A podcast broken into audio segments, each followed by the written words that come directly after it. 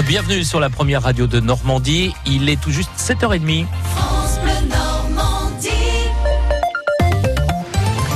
Votre journal avec euh, Michel Legorju. Des manifestants ont-ils réellement attaqué le service de réanimation de la Pitié-Salpêtrière Alors c'est ce qu'ont affirmé dans un premier temps le ministre de l'Intérieur, Christophe Castaner, et le directeur de l'assistance publique, Martin Hirsch. Mais de nouvelles images diffusées sur les réseaux sociaux, tournées et par le personnel et par les manifestants, montrent qu'une poignée d'individus, s'ils ont bien essayé de rentrer, n'ont pas utilisé la violence. Et selon les témoignages recueillis par les syndicats, il faut relativiser cette action sur l'hôpital. David Rollier, délégué syndical Force ouvrière. Ce matin, j'ai eu des collègues qui étaient choqués. Ils ont été choqués de voir la proportion que ça a pris, comment ça s'est passé. On est en train de faire euh, tout un, cinéma, je sais pas, comme quoi ça a été cassé, vouloir vandaliser l'hôpital. Non, c'est des gens qui ont essayé de retrouver un refuge parce que au niveau de la rue, ça allait vraiment très mal. Il y avait beaucoup de gaz lacrymo, euh, ça chargeait dans tous les sens. Donc, c'est vrai, ils ont forcé le portail. Ils sont rentrés. Il y a, au départ, c'était une quinzaine de personnes qui sont arrivées. Ils, se, ils sont restés assis. Donc, euh, les infirmières euh, de l'AREA sont descendues, leur donner euh, des pipettes pour se laver les yeux, ainsi de suite. Mais il n'y a pas eu 400 ou 500 personnes ayant la volonté de vouloir casser ou faire du mal. Faut relativiser l'intrusion. 32 personnes mises en garde à vue après ces incidents soupçonnées d'avoir forcé l'accès ont finalement été relâchées hier soir. Côté politique, on l'imagine dans l'opposition, les réactions sont nombreuses. Jean-Luc Mélenchon traite le ministre de menteur et Benoît Hamon réclame la démission de Christophe Castaner.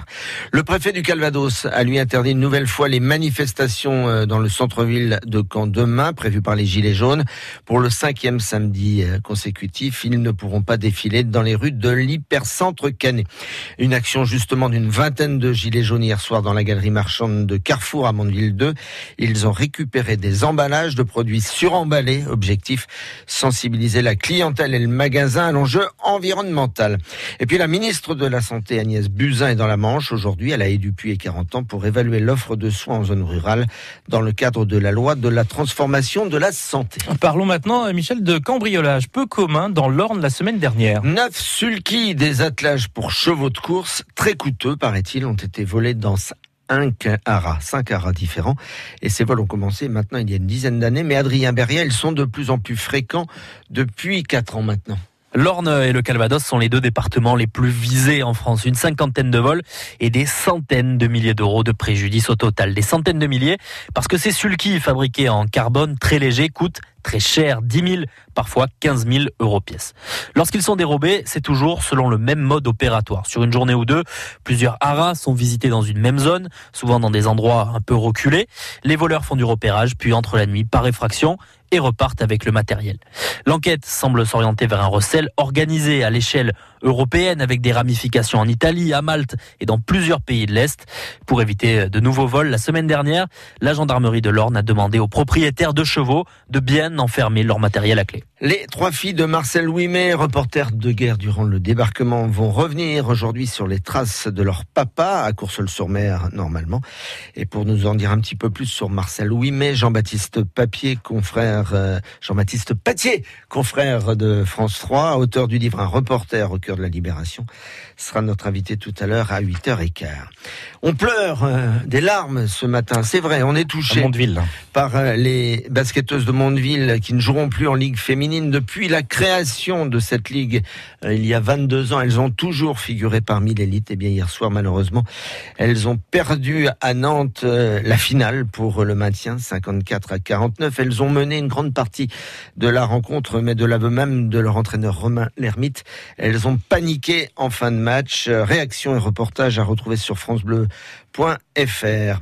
La 30e journée de Pro de basket toujours. Caen reçoit Quimper et là aussi c'est un match crucial et peut-être décisif pour le maintien. Dernière journée en Pro League de handball pour du beurre. Les Canets euh, qui sont déjà relégués jouent ce soir à Grenoble. Et puis le football, la France au mondial féminin sans la meilleure buteuse du championnat. Corinne Diacre, la sélectionneur ou neuse, c'est comme vous voudrez, on ne sait plus trop, a en tout cas dévoilé hier soir le nom des 23 joueuses retenues pour disputer la prochaine Coupe du Monde féminine qui aura lieu en France, à 36 jours du premier match des Bleus au mondial contre la République du Corée. Une liste dans laquelle ne figure pas Marie-Antoinette Catoto, la vedette du championnat de France, meilleure buteuse, 22 buts cette saison. C'est un petit peu comme si Didier Deschamps ne prenait pas Mbappé en sélection chez les garçons. En tout cas, sept joueuses de Lyon ont en revanche été appelées dans la liste, Cédric Guillou. J'ai travaillé cette liste avec mon staff. Dans un coin du petit bâtiment qui sert de bar et de QG à l'Union sportive de Péranchy, Marie-France de Souza regarde la télévision presque émue. Quand même, parce que pour nous, euh, c'est quand même formidable. Marie-France de Souza est une pionnière. Elle a joué dans la première équipe de Péranchy il y a 48 ans, à une époque où le foot féminin était encore fantomatique. Alors voir un demi-siècle plus tard la sélectionneuse sur TF1 comme chez les hommes, c'est forcément une fierté. On a balbutié pour commencer. Ça a été vraiment très très compliqué. Et là, voir ces sportifs, on espère de tout cœur qu'elles vont remporter cette Coupe du Monde. Hein. À l'US Péranchy, 20% des effectifs sont des femmes, des plus petites jusqu'aux seniors. Et alors que le compte à rebours de cette Coupe du Monde en France a commencé, toutes espèrent que ce mondial mettra un coup de projecteur puissant sur cette discipline.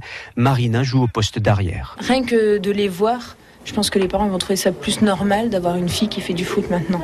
Beaucoup plus qu'avant. Enfin, moi, mm. perso, pour pouvoir faire du foot, euh, j'ai galéré pendant dix ans à demander à mes parents. Donc, euh, alors que là maintenant, je pense que ça passe beaucoup plus facilement. Le chemin est encore long, mais dans ce petit coin du Nord où l'on a toujours cru au foot féminin, on espère que la parité homme-femme sera bientôt une réalité. Encore deux chiffres, 140 000 licenciés chez les filles à la Fédération française de football et 7, 7 pour vous savez pas? Non. Le nombre de matchs qui seront joués au Havre ah, durant cette Coupe du Monde. Marseille lance la 35e journée de Ligue 1 ce soir et se déplace à Strasbourg quand jouera demain soir à Guingamp avec près de 1000 supporters. Le quintet, c'est sur l'hippodrome de Vincennes. Pronostic d'Hervé Fortin. 8, 11, 4, 12, 14, As et 3.